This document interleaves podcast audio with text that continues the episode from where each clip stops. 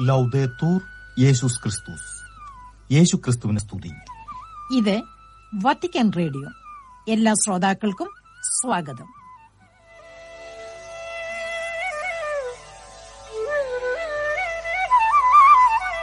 ശ്രോതാക്കൾക്കേവർക്കും നമസ്കാരം. ഇന്നത്തെ മലയാളം സംരക്ഷണത്തിൽ ആദ്യം വാർത്തകളും ശേഷം ഫെബ്രുവരി മാസം പതിനാലാം തീയതി വത്തിക്കാനിലെ പോൾ ആറാമൻ ശാലയിൽ ഫ്രാൻസിസ് പാപ്പ നടത്തിയ പൊതുകൂടിക്കാഴ്ച വേളയിൽ നൽകിയ സന്ദേശത്തിന്റെ സംഗ്രഹവും കേൾക്കാം.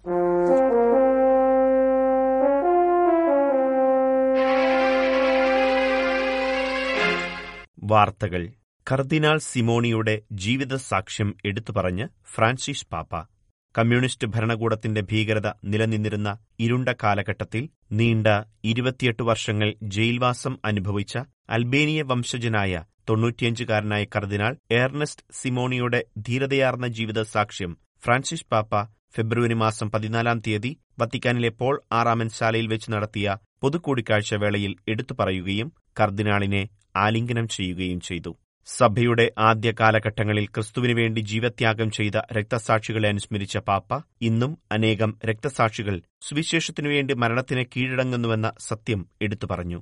വിശ്വാസത്തിനു വേണ്ടി പീഡ ധാരാളം ആളുകൾ ലോകത്തിന്റെ പലയിടങ്ങളിൽ ഉണ്ടെന്ന് പറഞ്ഞ പാപ്പ തന്റെ പൊതുകൂടിക്കാഴ്ച വേളയിൽ സന്നിഹിതനായിരുന്ന കർദിനാൾ ഏർണസ്റ്റ് സിമോണിയെ പേരെടുത്തു പറഞ്ഞുകൊണ്ട് സമൂഹത്തിന് പരിചയപ്പെടുത്തി.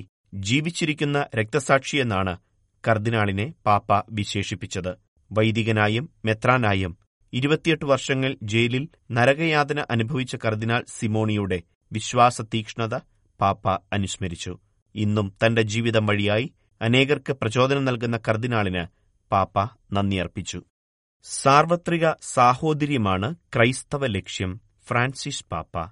ബ്രസീലിലെ മെത്രാൻ സമിതിയുടെ മേൽനോട്ടത്തിലും പ്രോത്സാഹനത്തിലും അറുപത് വർഷങ്ങളായി പ്രവർത്തിക്കുന്ന ഐക്യദാർഢ്യ സംരംഭമായ സാഹോദര്യ കൂട്ടായ്മയ്ക്ക് പരിശുദ്ധ പിതാവ് ഫ്രാൻസിസ് പാപ്പ തന്റെ സന്ദേശം കൈമാറി.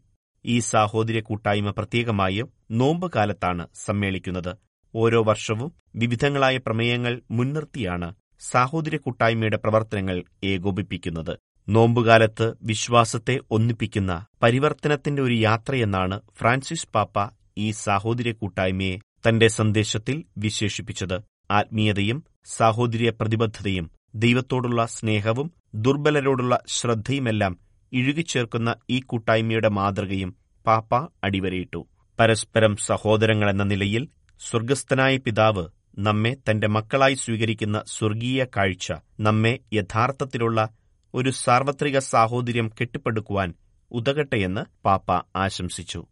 ഏപ്രിൽ മാസം അവസാനം ഫ്രാൻസിസ് പാപ്പ വെനീസിലേക്ക് സന്ദർശനം നടത്തും. ഏപ്രിൽ ഇരുപത്തിയെട്ടാം തീയതി ഫ്രാൻസിസ് പാപ്പ ഇറ്റലിയുടെ തെക്കൻ നഗരമായ വെള്ളത്താൽ ചുറ്റപ്പെട്ട വെനീസിലേക്ക് അപസ്തോലിക യാത്ര നടത്തും. വിശ്വാസികളുമായുള്ള കൂടിക്കാഴ്ചകൾക്ക് പുറമെ ജുദക്കയിലെ വനിതാ ജയിലും ബിയന്നയിലെ പരിശുദ്ധ സിംഹാസനത്തിന്റെ പവിലിയനും പാപ്പ സന്ദർശിക്കും. വെനീസിലേക്കുള്ള ഫ്രാൻസിസ് പാപ്പയുടെ സന്ദർശന തീരുമാനത്തിന് വെനീസിലെ പാത്രിയാർക്കീസ് ഫ്രാൻചെസ്കോ മൊറാലിയ നന്ദി പ്രകടിപ്പിച്ചു. ഫ്രാൻസിസ് പാപ്പായുടെ വരവിനായി ആത്മീയമായും വ്യക്തിപരമായും ഒരു സമൂഹമെന്ന നിലയിൽ നമുക്ക് നന്നായി തയ്യാറാകാമെന്നും പാത്രിയാർക്കീസ് എല്ലാവരെയും ആഹ്വാനം ചെയ്തു. വെനീസ് സന്ദർശിക്കുന്ന നാലാമത്തെ പാപ്പായാണ് ഫ്രാൻസിസ് പാപ്പ.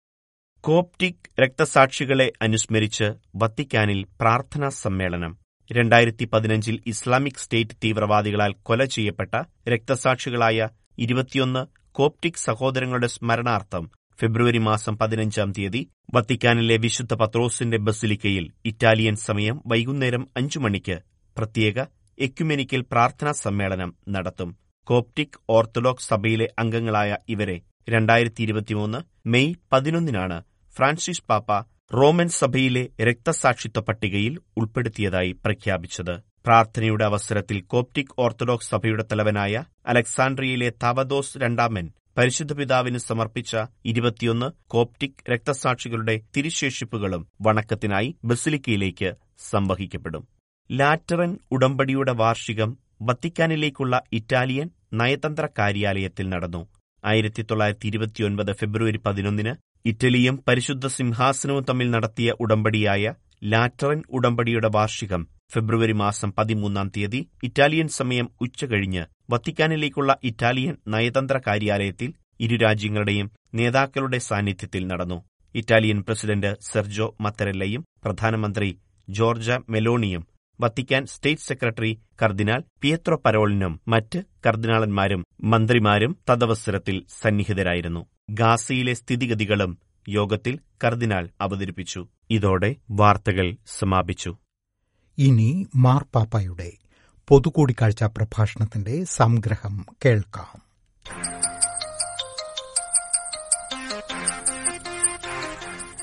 ഈ ബുധനാഴ്ച ഫ്രാൻസിസ് പാപ്പ പതിവ് പോലെ വത്തിക്കാനിൽ പ്രതിവാര പൊതുദർശനം അനുവദിച്ചു. ഇതിൽ പങ്കുകൊള്ളുന്നതിന് വിവിധ രാജ്യക്കാരായിരുന്ന ആയിരക്കണക്കിന് സന്ദർശകരും തീർത്ഥാടകരും എത്തിയിരുന്നു.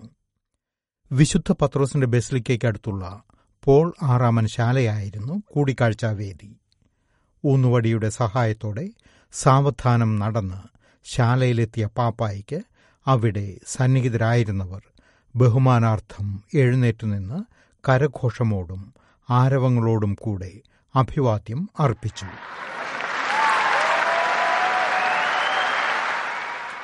വേദിമധ്യത്തിലെത്തിയ പാപ്പ റോമിലെ സമയം രാവിലെ ഒൻപത് മണിയോടെ ഇന്ത്യയിലെ സമയം ഉച്ചയ്ക്ക് ഒന്ന് മുപ്പതിന് ത്രിത്വിക സ്തുതിയോടുകൂടി പൊതുദർശന പരിപാടിക്ക് തുടക്കം കുറിച്ചു തുടർന്ന് വിവിധ ഭാഷകളിൽ വിശുദ്ധ ഗ്രന്ഥ പാരായണം ആയിരുന്നു A reading from the Gospel according to St. Matthew. Then Jesus went with them to a place called Gethsemane. അനന്തരം യേശു അവരോടൊത്ത് ഗത്സേമിനി എന്ന സ്ഥലത്തെത്തി. അവൻ ശിഷ്യന്മാരോട് പറഞ്ഞു ഞാൻ പോയി പ്രാർത്ഥിക്കുവോളം നിങ്ങൾ ഇവിടെ ഇരിക്കുക.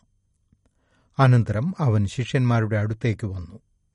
അപ്പോൾ അവർ ഉറങ്ങുന്നത് കണ്ടു. അവൻ പത്രോസിനോട് ചോദിച്ചു എന്നോട് കൂടെ ഒരു മണിക്കൂർ ഉണർന്നിരിക്കാൻ നിങ്ങൾക്കു കഴിഞ്ഞില്ലേ? പ്രലോഭനത്തിൽ അകപ്പെടാതിരിക്കാൻ ഉണർന്നിരുന്ന് പ്രാർത്ഥിക്കുവിൻ. ആത്മാവ് സന്നദ്ധമെങ്കിലും ശരീരം ബലഹീനമാണ്. മത്തായിയുടെ സുവിശേഷം ഇരുപത്തിയാറാം അധ്യായം മുപ്പത്തിയാറും നാൽപ്പതും നാൽപ്പത്തിയൊന്നും വാക്യങ്ങൾ.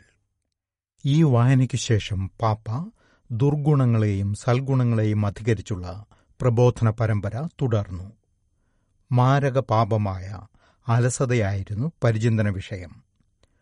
ഇറ്റാലിയൻ ഭാഷയിലായിരുന്ന തന്റെ മുഖ്യ പ്രഭാഷണം പാപ്പ ആരംഭിച്ചത് ഈ വാക്കുകളിലാണ് Cari fratelli e sorelle, buongiorno. Tra tutti i vizi capitali ce n'è uno che spesso passa sotto silenzio.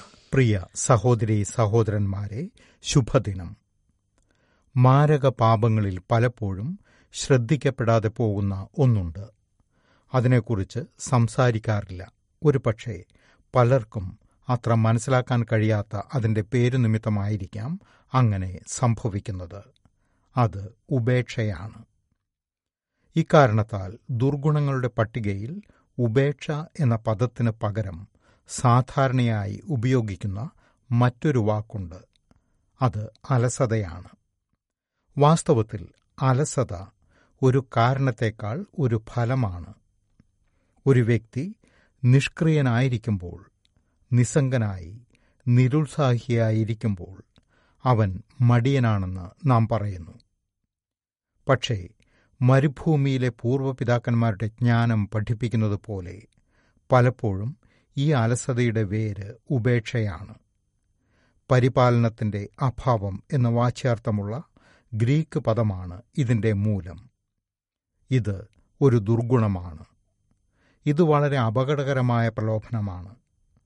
അതിന് ഇരയാകുന്നവൻ മരണമോഹത്താൽ ഞെരിക്കപ്പെടുന്നത് പോലെയാണ്.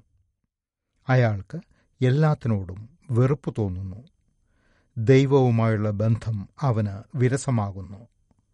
മുമ്പ് അവന്റെ ഹൃദയത്തിന് ഊഷ്മളതയേകിയ ഏറ്റവും പവിത്രമായ പ്രവൃത്തികൾ പോലും ഇപ്പോൾ അവന് പൂർണമായും പ്രയോജനരഹിതങ്ങളായി തോന്നുന്നു. സമയം കടന്നു പോകുന്നതിനെയും തിരിച്ചു പിടിക്കാനാകാത്ത വിധം പിന്നിലായിപ്പോയ യൗവനത്തെയും ഓർത്ത് ഒരുവൻ ദുഃഖിക്കാൻ തുടങ്ങുന്നു. മധ്യാഹ്ന ഭൂതം എന്ന് അലസത നിർവചിക്കപ്പെട്ടിരിക്കുന്നു. ക്ഷീണം അതിന്റെ ഉച്ചസ്ഥായിയിലായിരിക്കുമ്പോൾ നമുക്ക് മുന്നിലുള്ള മണിക്കൂറുകൾ ജീവിക്കാൻ പറ്റാത്ത വിധം വിരസമായി കാണപ്പെടുമ്പോൾ പകലിന്റെ മധ്യവേളയിൽ അത് നമ്മെ പിടികൂടുന്നു. ഈ പ്രലോഭനത്തെക്കുറിച്ച് സന്യാസിയായ യവാഗ്രിയസിന്റെ വിശ്രുതമായ ഒരു വിവരണമുണ്ട്. അതിങ്ങനെയാണ്. മടിയന്റെ കണ്ണ് ജനലുകളിൽ നിരന്തരം പതിഞ്ഞിരിക്കുന്നു. അവന്റെ മനസ്സിൽ അവൻ സന്ദർശകരെ ഭാവനയിൽ കാണുന്നു. വായിക്കുമ്പോഴാകട്ടെ അലസൻ പലപ്പോഴും കോട്ടുവായിടുന്നു. അവനെ ഉറക്കം പെട്ടെന്ന് പിടികൂടുന്നു. അവൻ കണ്ണുകൾ തിരുമുന്നു. കൈകൾ തടവുന്നു. പുസ്തകത്തിൽ നിന്ന് കണ്ണുകൾ പിൻവലിച്ച് ചുവരിലേക്ക് നോക്കുന്നു. പിന്നീട് അവൻ വീണ്ടും പുസ്തകത്തിലേക്ക് നോക്കി കുറച്ചുകൂടി വായിക്കുന്നു. അവസാനം അവൻ തല ചായ്ക്കുകയും പുസ്തകം തലയുടെ കീഴിൽ വയ്ക്കുകയും വിശപ്പ് അവനെ ഉണർത്തുകയും ആവശ്യങ്ങൾ നിറവേറ്റാൻ പ്രേരിപ്പിക്കുകയും ചെയ്യുന്നതുവരെ മയക്കത്തിലാഴുകയും ചെയ്യുന്നു. അവസാനമായി മടിയൻ ദൈവത്തിന്റെ പ്രവൃത്തി ഉത്സാഹത്തോടെ നിർവഹിക്കുന്നില്ല.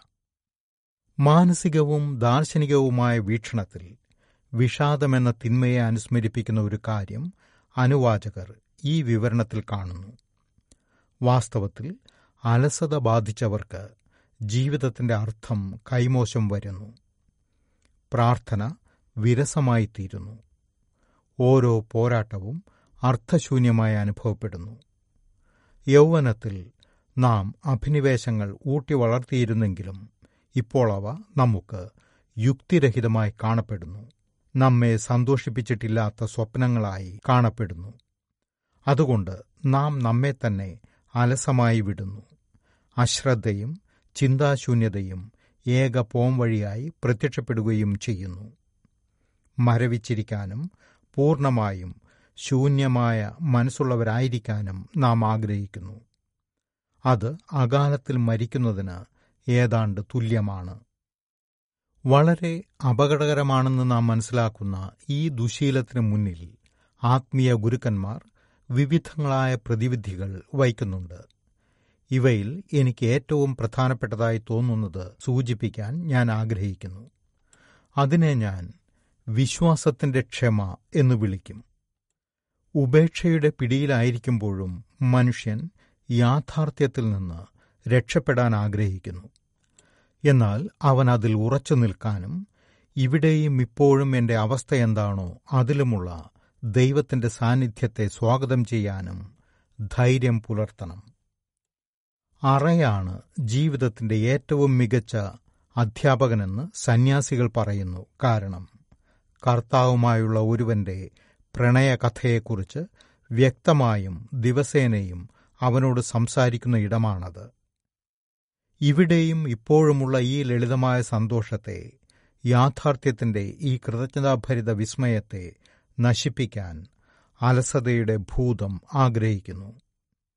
എല്ലാം വ്യർത്ഥമാണെന്നും ഒന്നിനും അർത്ഥമില്ലെന്നും ഒന്നിനോടും അല്ലെങ്കിൽ ആരോടും കരുതൽ വേണ്ടെന്നും നിന്നെ വിശ്വസിപ്പിക്കാൻ അതാഗ്രഹിക്കുന്നു.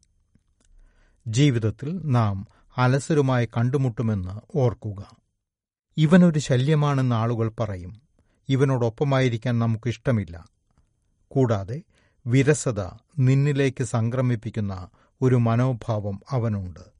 ഇല്ലേ അത് അലസതയാണ് അലസതയുടെ പിടിയിലായ എത്രയോ ആളുകളാണ് തങ്ങൾ ആരംഭിച്ച നന്മയുടെ ജീവിതം മുഖമില്ലാത്ത അസ്വസ്ഥതയാൽ പ്രേരിതരായി ബുദ്ധിശൂന്യമായി ഉപേക്ഷിച്ചിട്ടുള്ളത്.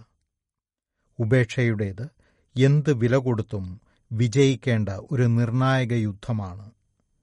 വിശുദ്ധരെ പോലും വെറുതെ വിടാത്ത ഒരു യുദ്ധമാണിത്. കാരണം സകലവും ഇരുട്ടിലാണ്ടതായി അനുഭവപ്പെട്ടിടത്ത് തങ്ങളുടെ വിശ്വാസത്തിന്റെ യഥാർത്ഥ രാത്രികൾ അവർ ജീവിച്ച ഭയാനക നിമിഷങ്ങളെക്കുറിച്ച് പരാമർശിക്കുന്ന ചില താളുകൾ അവരിൽ നിരവധി പേരുടെ ദിനക്കുറിപ്പ് പുസ്തകങ്ങളിൽ ഉണ്ട്.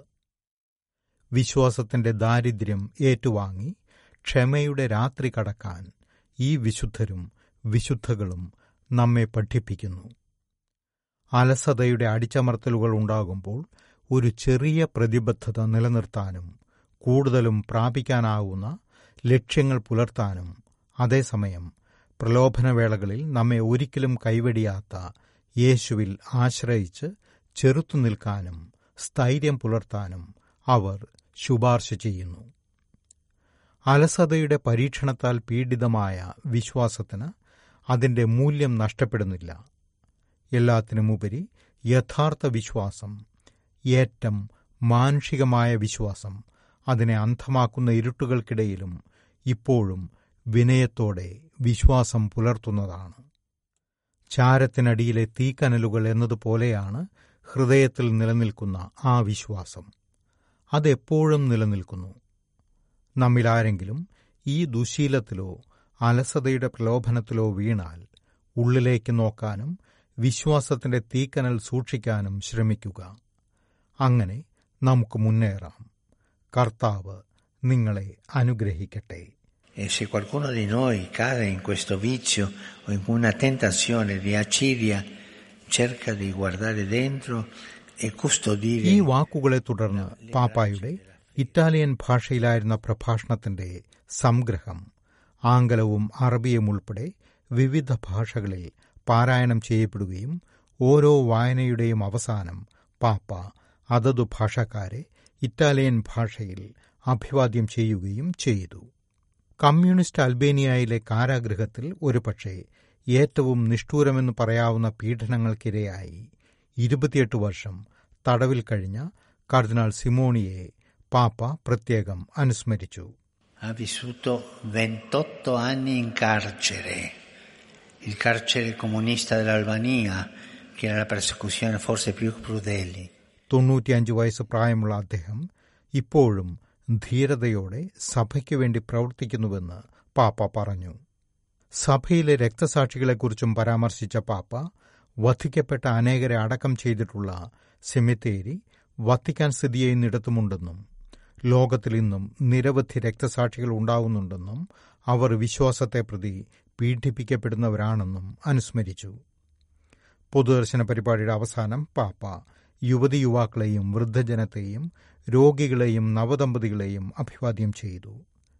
ഈ ബുധനാഴ്ച നോമ്പുകാലം ആരംഭിക്കുന്നതിനെക്കുറിച്ച് സൂചിപ്പിച്ച പാപ്പ ദൈവവചന ശ്രവണത്തിലും ആവശ്യത്തിലിരിക്കുന്ന സഹോദരങ്ങളെ പരിപാലിക്കുന്നതിലും ആന്തരിക നവീകരണത്തിന്റെയും മാനസാന്തരത്തിന്റെയും സമയമാണിതെന്ന് ഓർമ്മിപ്പിച്ചു. യുദ്ധവേദികളായ ഉക്രൈനും പലസ്തീനിനും ഇസ്രായേലിനും വേണ്ടിയും ലോക സമാധാനത്തിനായും പ്രാർത്ഥിക്കാൻ പാപ്പ എല്ലാവരെയും ക്ഷണിച്ചു പാപ്പായുടെ ഈ വാക്കുകളെ തുടർന്ന് ലത്തീൻ ഭാഷയിൽ സ്വർഗസ്ഥനായ പിതാവേ എന്ന കർത്തൃപ്രാർത്ഥന ആലപിക്കപ്പെട്ടു അതിനുശേഷം പാപ്പ എല്ലാവർക്കും തന്റെ അപ്പസ്തോലിക ആശീർവാദം നൽകി Sin nomen Domini benedictum, Ex hoc nunc et usque in seculum. aiutore nostro in nomine Domini. Qui feci cielo e terram. benedica vos, omnipotenteus, Pater et Filius et Spiritus Sanctus. Amen.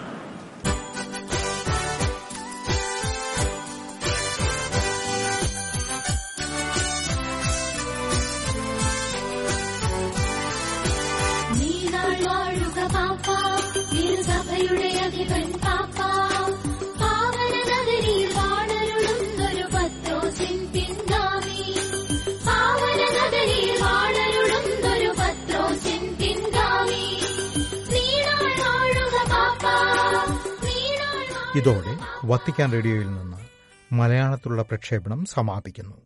ശ്രോതാക്കൾക്ക് അവർക്കും നന്ദി നമസ്കാരം.